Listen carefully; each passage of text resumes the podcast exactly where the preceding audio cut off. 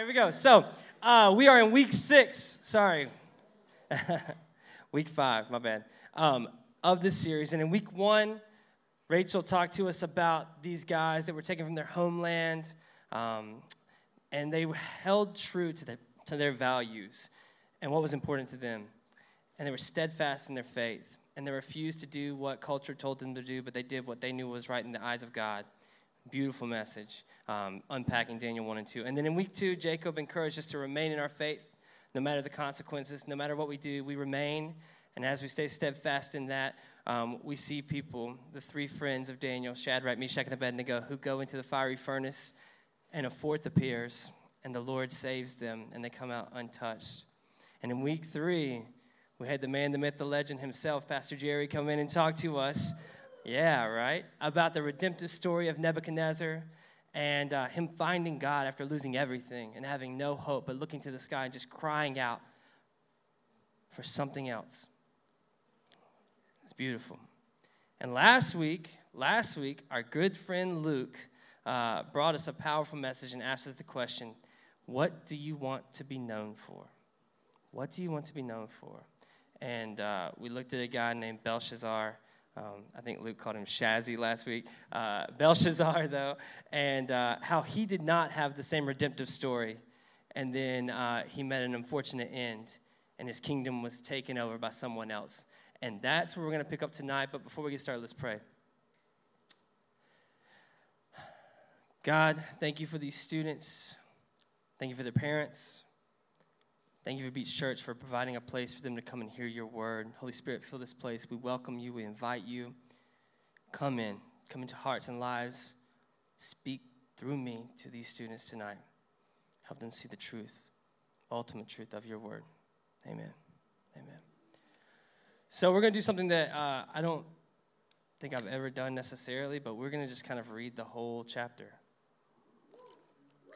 I know, right? It's fun. And then that way, if you've never read the Bible before in your life, not one single word, you've read at least one chapter of the Bible by the end of the night tonight. So, big shout out to Rachel, who um, put my slides in super last minute because I'm a terrible person and waited till so long. And uh, much apologies to you, Rachel. But thank you, Rachel, for doing that. Daniel 6, we're talking about the den of lions. This is the most famous story, uh, probably, in the book of Daniel, and one that you're probably very familiar with from uh, preschool worship, elementary worship, vacation Bible school, all those things. You probably have heard the story of Daniel in the lion's den, um, but today we're going to unpack a little bit more about that and why he was there in the first place. And we're going to kind of talk through some of these uh, passages and see what they mean for your life and how we can apply these things to your world. Sound good? Good deal. All right, so before we start with chapter 6, we are going to go to the last verse.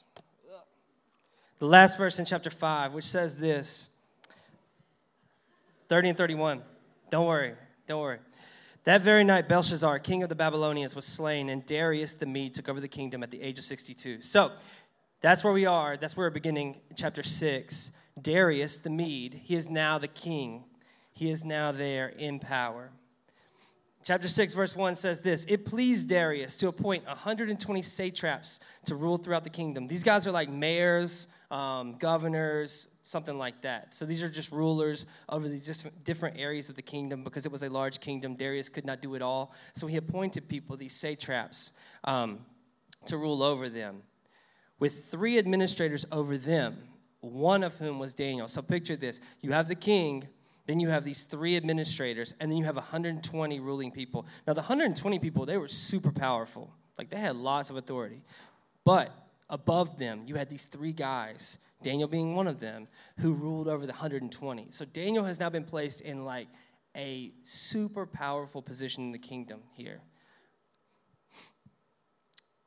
Sorry, the satraps were made accountable to them so the king might not suffer loss. Verse 3 says this Now Daniel so distinguished himself among the administrators and the satraps by his exceptional qualities that the king planned to set him over the whole kingdom. At this, the administrators and the satraps tried to find grounds for charges against Daniel in his conduct of government affairs, but they were unable to do so. They could find no corruption in him because he was trustworthy and neither corrupt nor negligent. Finally, these men said, We will never find any basis for charges against this man, Daniel, unless it has something to do with the law of his God. In this moment, these guys are looking for anything and everything they can do to blame Daniel. They're trying to look for corruption. They're saying, did he skim a little money here, skim a little money there, do something that was immoral, take away from the kingdom in any way? And the only thing they can find against him is that he worships a God different than them. He worships his God unceasingly. And here Daniel is proven to be someone who's blameless. This does not mean he's sinless um, or that he lives a life free of just doing anything wrong, but he does live a life that honors God in everything that he does, and that is his weakness in their eyes.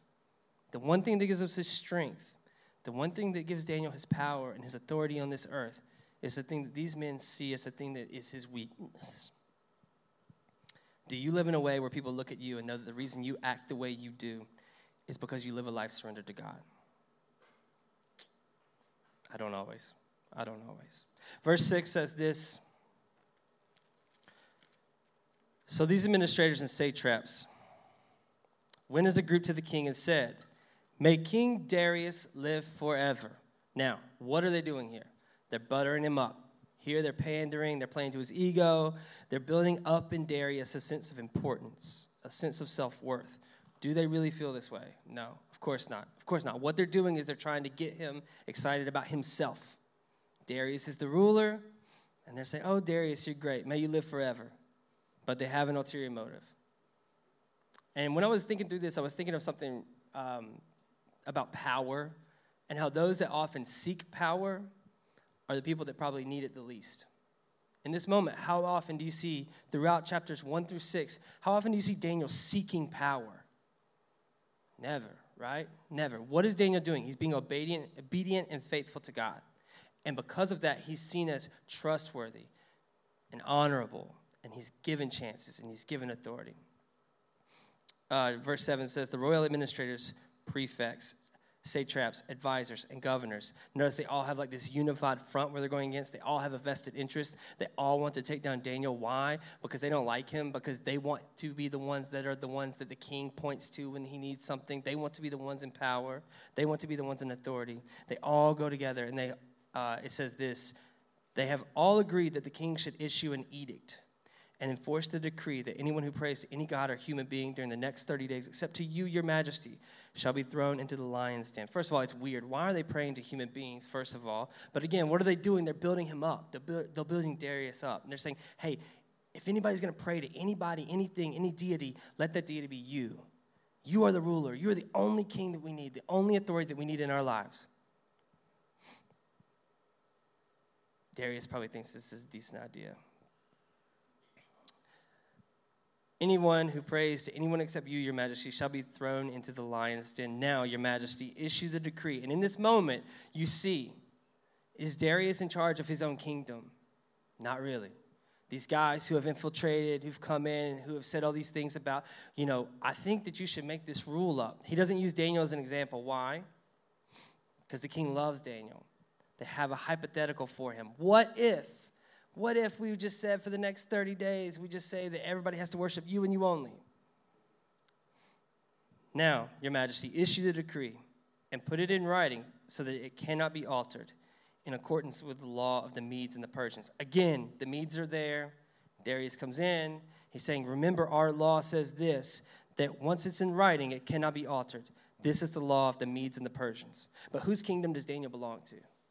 Whose kingdom does Daniel belong to? Not theirs. Not theirs. Daniel's a refugee anyway. Even in the earthly realm, he doesn't belong in their kingdom. He's been placed there against his will. But how much do you think he cares about the laws of the Medes and the Persians, especially when it comes to worshiping his God? I would guess very little. We saw earlier in the book that Daniel and his friends refused to eat the food in the kingdom because it wasn't compliant with their religious beliefs. And again, here we see a law that would seem to be human created, not God created. But the end of this verse it says this, which cannot be repealed. Which cannot be repealed. So once it's in writing, the rule is, according to the Medes and the Persians, that once it's in writing, it is what it is. It cannot be changed, it cannot be altered, and it cannot be repealed. Meaning, even the king himself cannot take this away.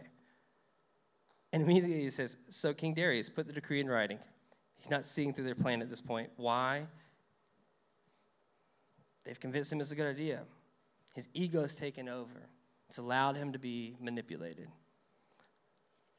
Did your pride ever get in the way of what you should be doing? Verse 10. Now, when Daniel learned that the decree had been published, he went home to his upstairs room where the windows opened towards Jerusalem. And three times a day he got down on his knees and prayed, giving thanks to God, just as he had done before. This is huge. Just as he had done before. He went home to his upstairs room with the windows open towards Jerusalem, and three times a day he got down on his knees and he prayed, giving thanks to his God, just as he had done before. And in this moment, we see a decree from the king, his boss, the most powerful person in the land, puts into place. Daniel does what Daniel does. Life gets hard, and Daniel doesn't clam up and he doesn't run away. Daniel does what Daniel does. He turns to the Father in a way that is bold, not in what he's asking necessarily. We don't know what Daniel's praying, these are just his daily prayers. He's going to the Father. He goes to the Father in boldness, with the audacity to defy a king that tells me, You have to worship only me, because it's the right thing to do in his eyes. You see, I would say that um, we don't have to worry about people throwing us to lion's dens for praying. But I'm going to be very honest with you. I still, even now, feel a little weird if we're in a crowded restaurant someone's like, Should we pray? And the whole table does this. How lame is that? How lame is that? That a pastor would still be like, I, don't know, what if people are offended by this? That's lame. I'm lame. Do you pray? in the cafeteria, a coffee shop, when you go to a restaurant with your friends at night, do you say, hey, can we pray? And then your whole table bow their heads and pray. Do you do that? Do you let others see that moment when you connect to God and give thanks for all that He does in your life? Are you praying with your windows open? Are you praying with your windows open? Already, I have to stop? Just getting started. And why does this matter? Why does this matter? We see Daniel uh, praying. Just like these men see Daniel praying and they go try to catch him in their trap, others see you. And while you may face an ugly look or a weird face or a what is this person doing or a judgment or something along those lines, others may see boldness and they may be inspired to live out their faith in a bolder way. In a bolder way. Verse 11 says this Then these men went as a group and found Daniel praying and asked God for help. So they went to the king and spoke to him about his royal decree. Did you not publish a decree that during the next 30 days, anyone who prays to any god or human being, except to you, your majesty, will be thrown into the lion's den? The king answered, The decree stands in accordance with the law of the Medes and the Persians, which cannot be repealed. He falls right into their traps. And you may be thinking, well, isn't Darius the king? Can't Darius do whatever he wants to? He's the king. He could change the rules. He could do Yes and no. I mean, yeah, he's the king. He can do whatever he wants to. But if he breaks those moral codes or those sort of unspoken rules that the Medes and Persians have in place here, it opens his kingdom up to the possibility of not him not being the final word. Does that make sense? In doing that, he's showing a weakness towards another human. If he were to break this rule in this moment, what he's doing is he's now saying, I believe in this man so much that I'm going to go against the rules and the laws of my own land. And then there's a weakness in him, a chink in his armor, and a softness that makes it easy for people to come in and say, let's take him down now because we know that this man has a soft spot for somebody else. He could lose power, he could lose control. So, what does Darius do? He follows the law of the land, not what he knows is right in his own heart. To be honest, this is the easier way. It's a lot easier to just do whatever society says. It's a lot easier to do whatever your friends are doing. It's a lot easier that if you go to a table full of Christians and nobody offers to pray, to not say, we should pray. It's a lot easier to just say, let's just eat, let's just drink our coffee. Let's just have lunch. Verse 13 says, Then they said to the king, Daniel, who is one of the exiles from Judah, he pays no attention to you, your majesty.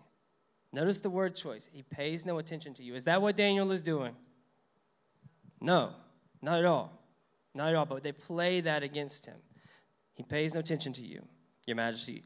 or to the decree you put into writing. They are big on this writing thing. It's like they just learned to write or something. He still prays three times a day. And when the king heard this, he was greatly distressed. Now, notice this. This is kind of interesting. The king was distressed. He's not angry, he's upset. He's He's upset. He's not angry. He's not mad at Daniel. He's not venge- revengeful, vengeful towards Daniel. He's not any of that. He's distressed. He's upset. And immediately it says he was determined to rescue Daniel and made every effort until sundown to save him. You see, most kings wouldn't have been upset by the fact that someone uh, would have been upset, upset by the fact that someone was listening to their decree.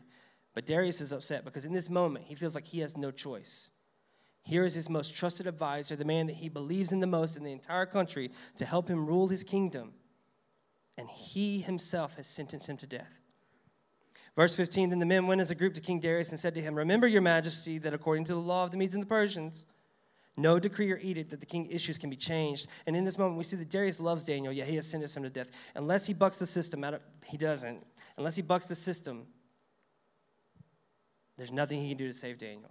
So in verse 16, it says, The king gave his order, and they brought Daniel and threw him in the lion's den. And the king said to Daniel, May your God, whom you serve, continually rescue you. This is important why it's important to read things in context. Because if you were to read that out of context, it would be really easy to say that Darius is being sarcastic as he throws him in, right? May your God save you, Daniel. Good luck. But if we're reading it in context, it's very clear. It's very clear that is not the way in which Darius means this. Darius means this with full sincerity. He does not want Daniel to die. And he just says, May your God, whom you are serving continually, rescue you. So interesting. But Daniel doesn't say anything. And we have to go only based on what the Bible tells us. And it doesn't say that Daniel went down kicking and screaming. It doesn't say that Daniel yelled back, Yeah, right, Darius. He doesn't say anything.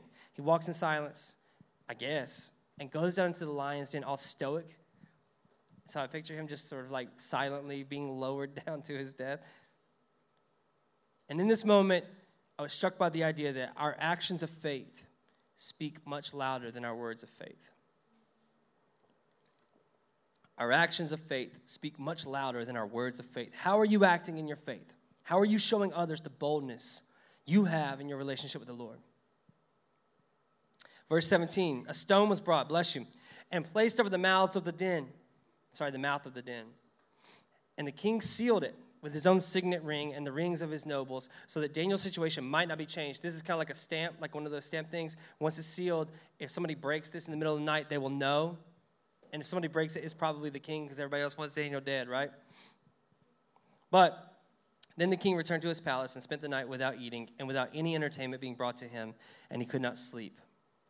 At the first light of dawn, the king got up and hurried to the lion's den. When he came near the den, he called to Daniel in an anguished voice. Now, watch, this is different.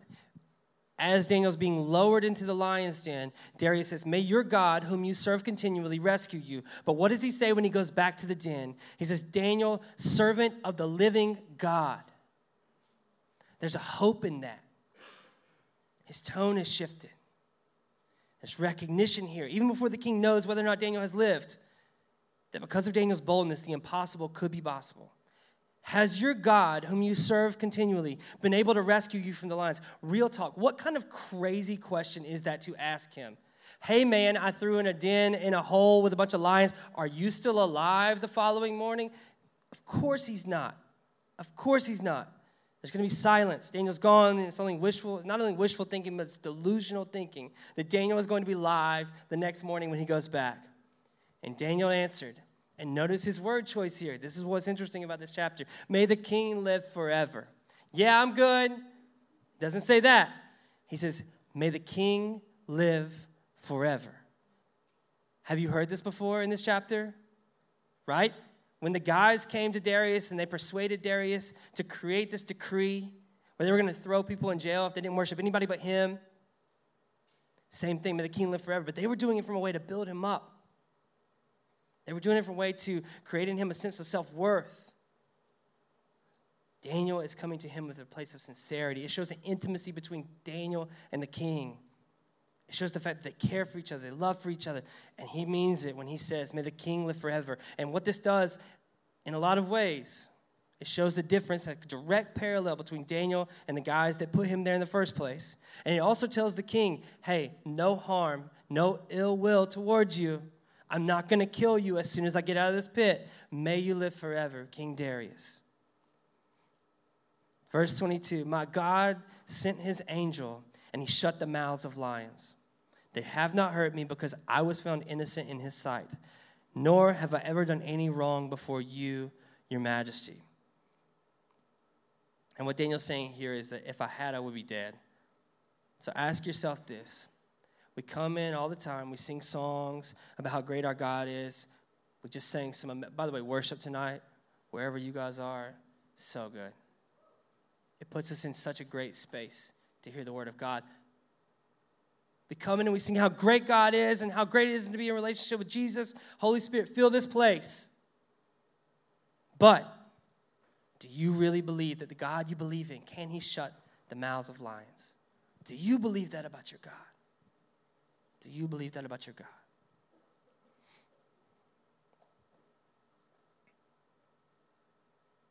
When we face those difficult moments, do we believe that our God can shut the mouths of lions? Verse 23 The king was overjoyed and he gave orders to lift Daniel out of the den. And when Daniel was lifted from the den, no wound had been found on him because he had trusted in God. Disclaimer here Bad things happen to good people. Let's be clear. That's not what this means. Okay? That's not what this means. Daniel was good, so he lived. Daniel was faithful and he was obedient, and this is an example.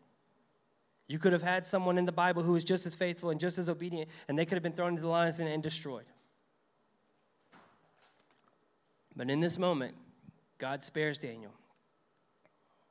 No wound was found on him because he was trusted in God.